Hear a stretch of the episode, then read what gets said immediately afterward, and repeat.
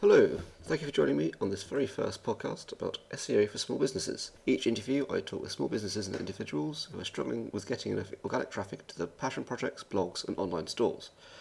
I talk them through what issues they are having, but most importantly, what they could do about it. This week, I meet with Gilly Smith, a food journalist, podcast producer for Delicious Magazine. Gilly is looking for help with getting more traffic to her website. Despite having a huge amount of content on there, it just doesn't seem to be pulling anyone in. This was recorded in a cafe, so there is some background noise, and I can only apologise for my speed of speaking. Let's begin. Gilly, tell me a bit about yourself and uh, why you need SEO help. Well, I'm um, an odd fish. I am a podcaster and a journalist, and I've been a journalist for a very long time, so I've got a lot of content. I've got a lot of Yep. stuff that people might want to know about. I'm a food journalist, and I interview everyone, you know, Yeah. from celebrities to cooks to farmers to campaigners, activists. You know, if you want to know about food, I do have an enormous amount of information. Now, I do the Delicious podcast and Yeah. I do the Compassion in World Farming podcast, and so I am on their sites, which means that they get loads and I get, They get all the value. They get all the value. So I have started recently putting the content that I produce, certainly for Delicious, on my own website, gillysmith.com, Mm-hmm. because I wanted to find out if people are interested in what I'm talking about, which is, you know, sort of food to save the planet, the impact of food production on the planet, planet health, you know, the future of farming, future of food, all that kind of stuff, as well as what celebrities think about that. So I do talk to Nigella and Jamie Oliver about that as Yeah. well. So it's quite sort of, you know, it's interesting, manageable information about really important stuff. Hugely topical as well. Hugely topical, exactly. They might just go to my website Yeah. could I then get advertising on the back of it? Would that how do I make that suitable advertising? There are lots of sort of ethical dilemmas about how I could monetize my what I do. But the idea is, is to get as many people to your website, to Yeah. your website, rather than kind of third parties and, and kind of partners that you've Or worked as with. well as because I've I've got permission from Delicious, for example, to put the podcasts that I produce and present on my own website. Okay. So it's a bit of a tough challenge, I think, you're trying to work across several, several kind of uh, stakeholders, sh- kind of shareholders involved, and you're trying to manage Yeah, all yeah. of those together. Okay. So you talked a bit about kind of the ecological side of things and kind of food and farming, and that being a big part of it. Yeah. Are there any specific kind of keywords or phrases that you think people now are are kind of searching for? That is there a common theme through that? Well, I suppose if people are interested in veganism, for example, Yes. um, they would ultimately be interested in the impact of food production on the planet. You know, they might be interested in their own health, Mm. but pretty much veganism is opening a door to questions about food. It's a whole kind of environmental Yeah. uh, movement in itself, I suppose. Yeah. yeah, Okay. farming as well. I mean, farming might take you in all sorts of different directions, but actually, the most, if people are looking up farming, I don't know, that would probably be too broad, wouldn't it? I think yeah, and it's, it's all about kind of intent and kind of what is the the person that you're trying to attack, attract trying to do. So what is their end goal with this? If they're looking at kind of farming, they're probably looking for local farms with which they can kind of uh, source their food from to be kind of more locally aware and kind of uh, Okay. and, gain, and gain stuff from. Okay, so local sourcing would probably be a better. Yeah, yeah. So that's probably more of the phrase. Yeah. Um, yeah, and I think kind of people may be looking into farming from a kind of an interest point of view, but it might be a little bit niche. Um, people are more doing it for themselves and how to source it. Yeah. Yeah. And kind of Yes. biodiversity and organic and all that, and maybe researching that as well. Yeah, I mean, when I think about keywords, I think Instagram and hashtags, Yes. um, and I tend to use phrases like less but better, Yeah. um, uh, zero waste. Um, so I, I don't know. Can you use two words phrases in SEO? Yes, absolutely. So phrases are kind of again, it's about intent. If, if someone's searching for something online, they're normally trying to answer a question or answer kind of a. If it's not a kind of a, a physical question, it's a thought they've had. They're trying to find out more about. Um, Instagram's interesting. You mentioned that with kind of the different hashtags. That's a very blunt way of kind of putting tags together for for SEO purposes, which certainly does help, but it's broader than that. So people are going to be searching for questions they want answers to. Yeah. So it might be more how to eat locally, how to source stuff locally. Kind of the Instagram tags and that and that thought process comes in useful is that it can be a useful way of organising content on your website. So you can kind of create separate themes or strands throughout um, your site and the content using those tags. But when you're looking at it from an SEO point of view of just getting someone onto your site, you want to think more about their broader interest and their broader. Um, I don't want to say a tent again, but is that you know what are they trying to achieve? What are they looking for? If they're looking for how to eat organic food, or is organic food any good? Is it better than non-organic food? That's where you want to start trying to kind of phrase hmm. your content around a question rather than just around you talking about organic food in, in a kind of rambly sense, maybe. You see, that's my that's my issue, I suppose. I am not. I know plenty of sites where, you know, vegan to dinner, for example, is about if you've got a lot of people coming to dinner, including a vegan. Yeah. What are the menus that you can create Yeah. that are you know easy to do for everyone? Yeah, exactly. And where nobody feels left out. That's not what I do. Yeah. You know, one. So this week I've just done uh, a podcast about the future of Asian cuisine uh, in catering colleges. So that's a whole load of British catering students learning to cook. Well, doing a competition called Zest Quest Asia. Yeah. Next week it's the monthly podcast with Delicious, and it's got food writers and p- producers and uh, you know James Martin and, and all sorts of people on it. Yeah. The week after that, I'm cooking on a wild beach with Gill Meller from River Cottage. Yeah. So even though each one of them will be talking about locally sourcing, nobody's going to go to my site to look for information about locally sourcing. They're going to be the kind of people who will want to sign up for the podcast, for example. Yes. So this is where it's about what they're interested in as well, and, and their kind of. Uh, oh, it's an awareness thing of, of kind of how can they be more aware of what they're doing in their in their kind of day to day lives. Yeah. Um, and that's where the po- podcast fits in. But where you're kind of interested is where it gets interesting. Sorry, is that to kind of get those people onto your podcast or onto your kind of content. You may be wanting to write content that isn't about the things that you're talking about, that is targeting, and maybe stepping a little bit outside of your comfort zone or your putting your knowledge that you have but you don't necessarily talk about and, and kind of putting that in a very formal document um, or blog post that then people will find when they're searching for other things that are relevant to but not directly relevant to What, if that makes what sense fe- like of writing a feature? yeah so to give an example if you're say selling uh, wallpaper um, online people are interested obviously in wallpaper the latest trends and everything like that but they're not necessarily going to be googling what is the latest trend in wallpaper. No. they'll be following your podcast about wallpaper or whatever um, to try and gain interest in that and, and, and they say they are interested in it. But you might want to be writing content that's a bit drier that's going how to measure wallpaper for your room.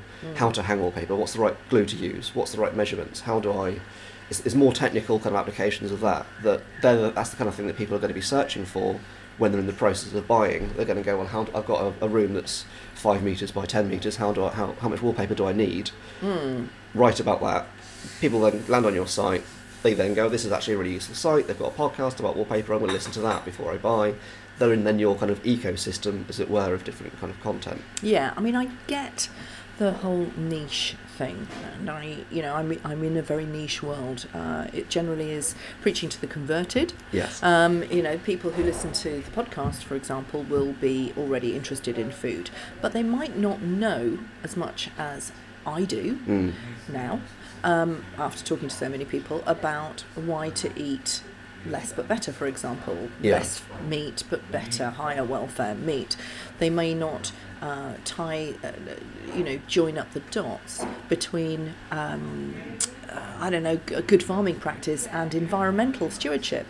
For Yeah. example. So that's why they would be listening to the podcast. But why would they then, you know, so they become, they're, they're just part of the delicious family Yeah. all Compassion in World Farming family and they're getting more information about the subject that they're already interested in and which in, impacts on the way that they buy their food which Yeah. is great that's the whole point of it um, and what i'm trying to do is kind of get a piece of the cake Yeah.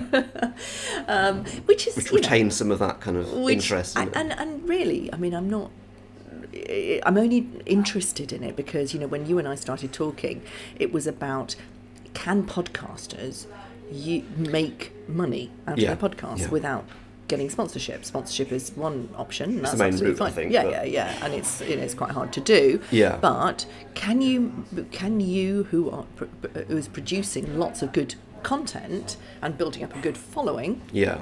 can you monetize that on your own site? So I think that's when it comes back to you as a person and you as a brand, um, which can be conflated, and there's kind of a, that's a whole separate discussion, I think. But um, Well, it's not. I'm not sure I it is. I'm not sure it is a, a, because you know the other thing to talk about is um, there are lots and lots of influencers, for example, who have far less content than I do, but way more followers. Yeah. And they say that uh, they don't get a lot of traffic to their uh, websites.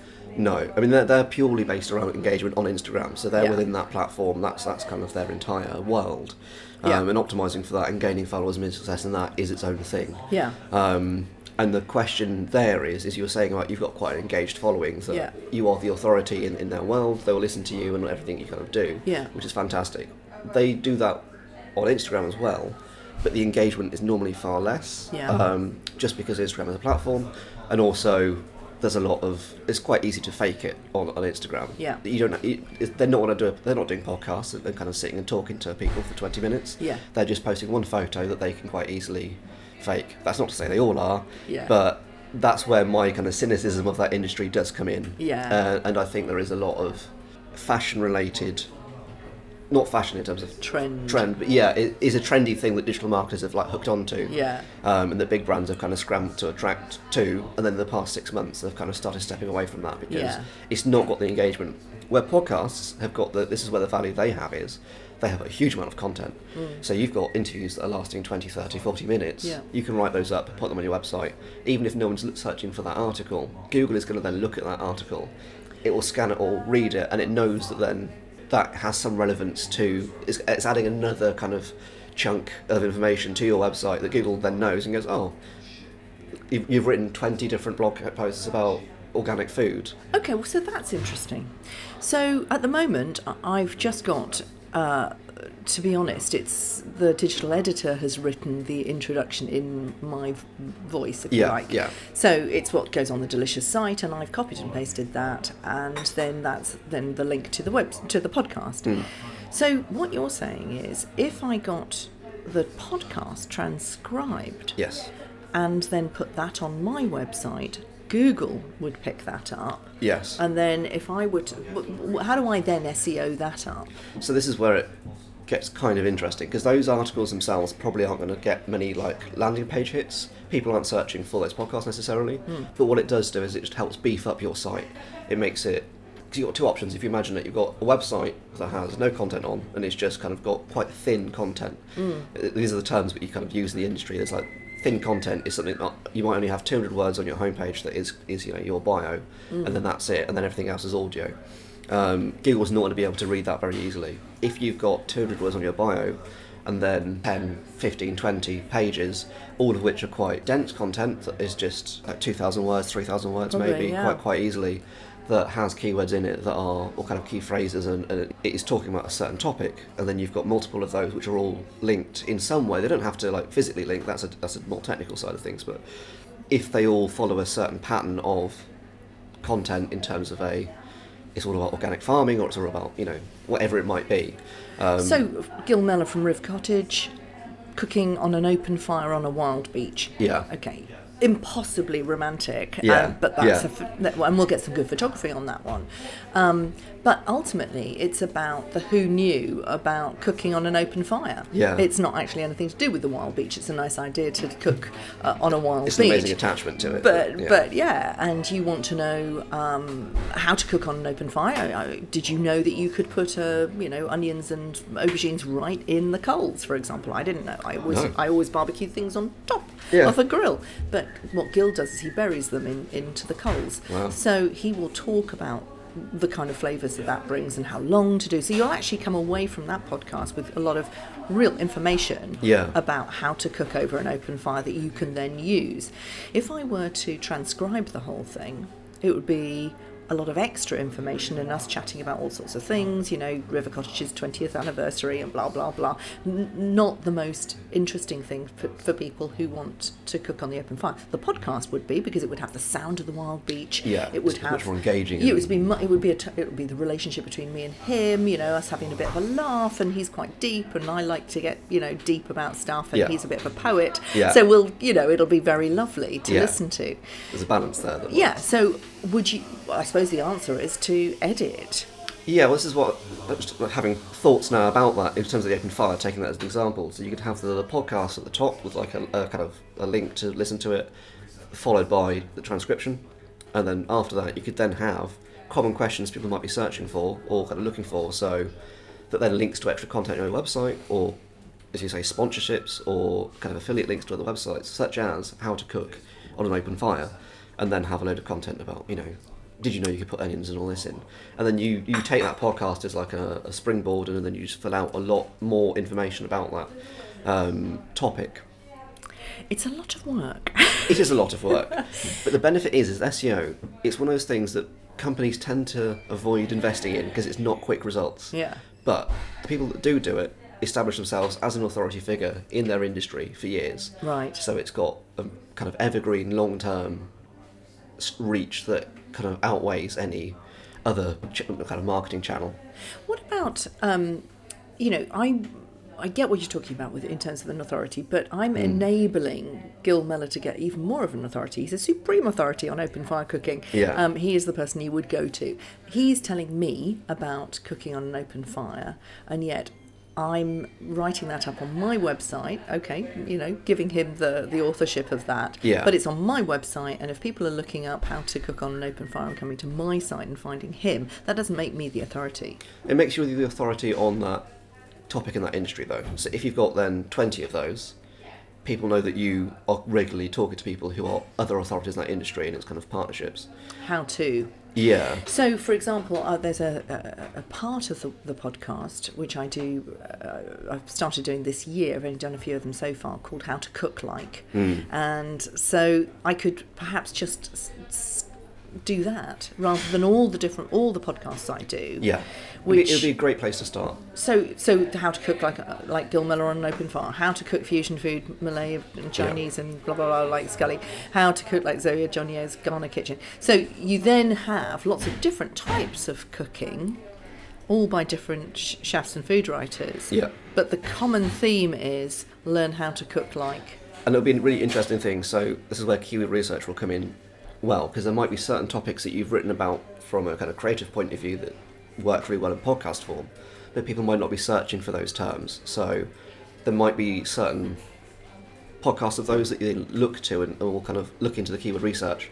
There's a lot of free tools out there. There's like answerpublic.com, um, and there's a few kind of uh, Google Chrome add-ons that you can search for a key phrase, and then it will give you a load of suggested other phrases with a with a with a monthly search volume next to it. Hang on, where are we? We're on the back end of the the web the so this website is on, now. It depends on the tool. So some tools will just kind of give you a. It will be like a dashboard, right. so that it's a separate website. You go to the website, you type in this this key phrase.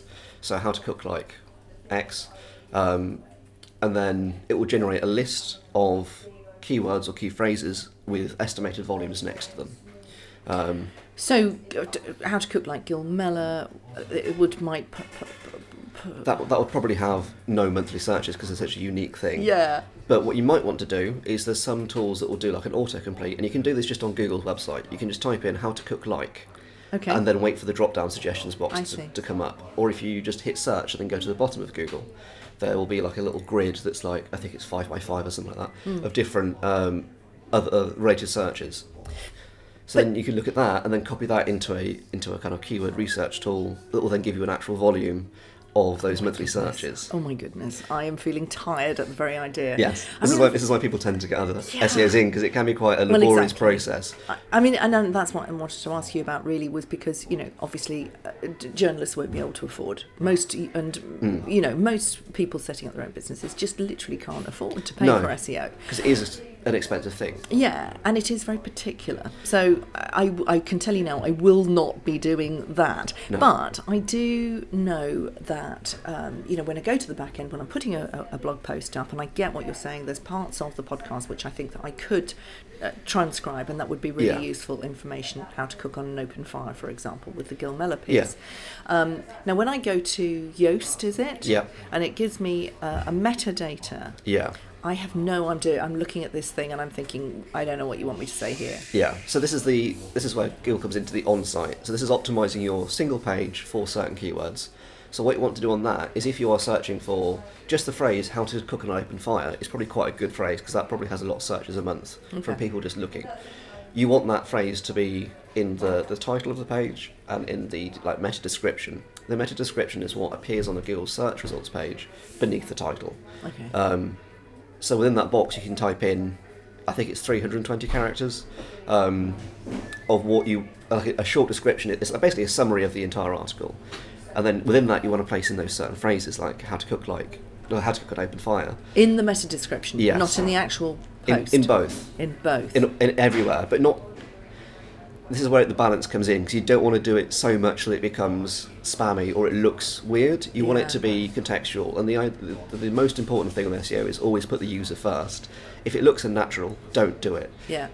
You want that description to be a natural thing, so you might have the, the, title will say how to cook an open fire, and then you'll say in the meta description, "Thi- in thi- on this week's podcast, we are looking at how to cook an open fire. So Okay. you've, you've taken that and formed it into the sentence normally as like a description, as a summary, but it's not like you're just saying the word fire 40 times in that in that Okay. content. And I've noticed that Yoast will say you can see the analysis, Hmm. um, and you get marked for you know good writing. Yes. Well done for using the active tense and not the passive tense. And Yes. you know what's that about? Um, I'm not a huge fan of that tool. It can be a little bit kind of blunt, and you can read too much into it. It's more of a guide. So I think if you're using extremely long words, extremely long sentences without any punctuation, it will detect that and say, please don't do this. Again, it comes back because it's difficult to read. So Yoast will prefer simple, short sentences that are easy to read for anyone. So I think this isn't my kind of area of expertise, but I've seen kind of articles that discuss about how you should be writing for like an eight-year-old or a ten-year-old from an SEO point of view, because that is Not great journalism. no, but it's that kind of thing. It's, it's a great way because then Google will read it, and it will understand what it, what you're saying because Yeah. you're forced to use quite simple, clear uh, language. It Yeah. just forces you into that kind of writing style. Yeah. Um, but as you say, it's not great journalism, so you have to balance that with your actual website, your actual, you know, Yeah. whatever you're doing. Well, I suppose with the podcast, then it would work because the podcast is already good quality. It's already and, conversational. And, yeah, and what you're putting on the website is not really anything other than this is what happens in this. Yeah. Um, is it worth it? Um, you say it's. It, I mean, we can. I can see that it's a, it's a lot of work. It, it makes sense to me, and I can see that there's a way of. You know, I, I would become more of an authority. I would become Mm. more of a, a name. People probably would find me and give me more jobs. I suppose. You know, I might be asked to Well, you- com- comment on things as a. you might be found more. This is where, again, keyword research comes into it. You should always start with that because that's how you'll know if it's worth it or not.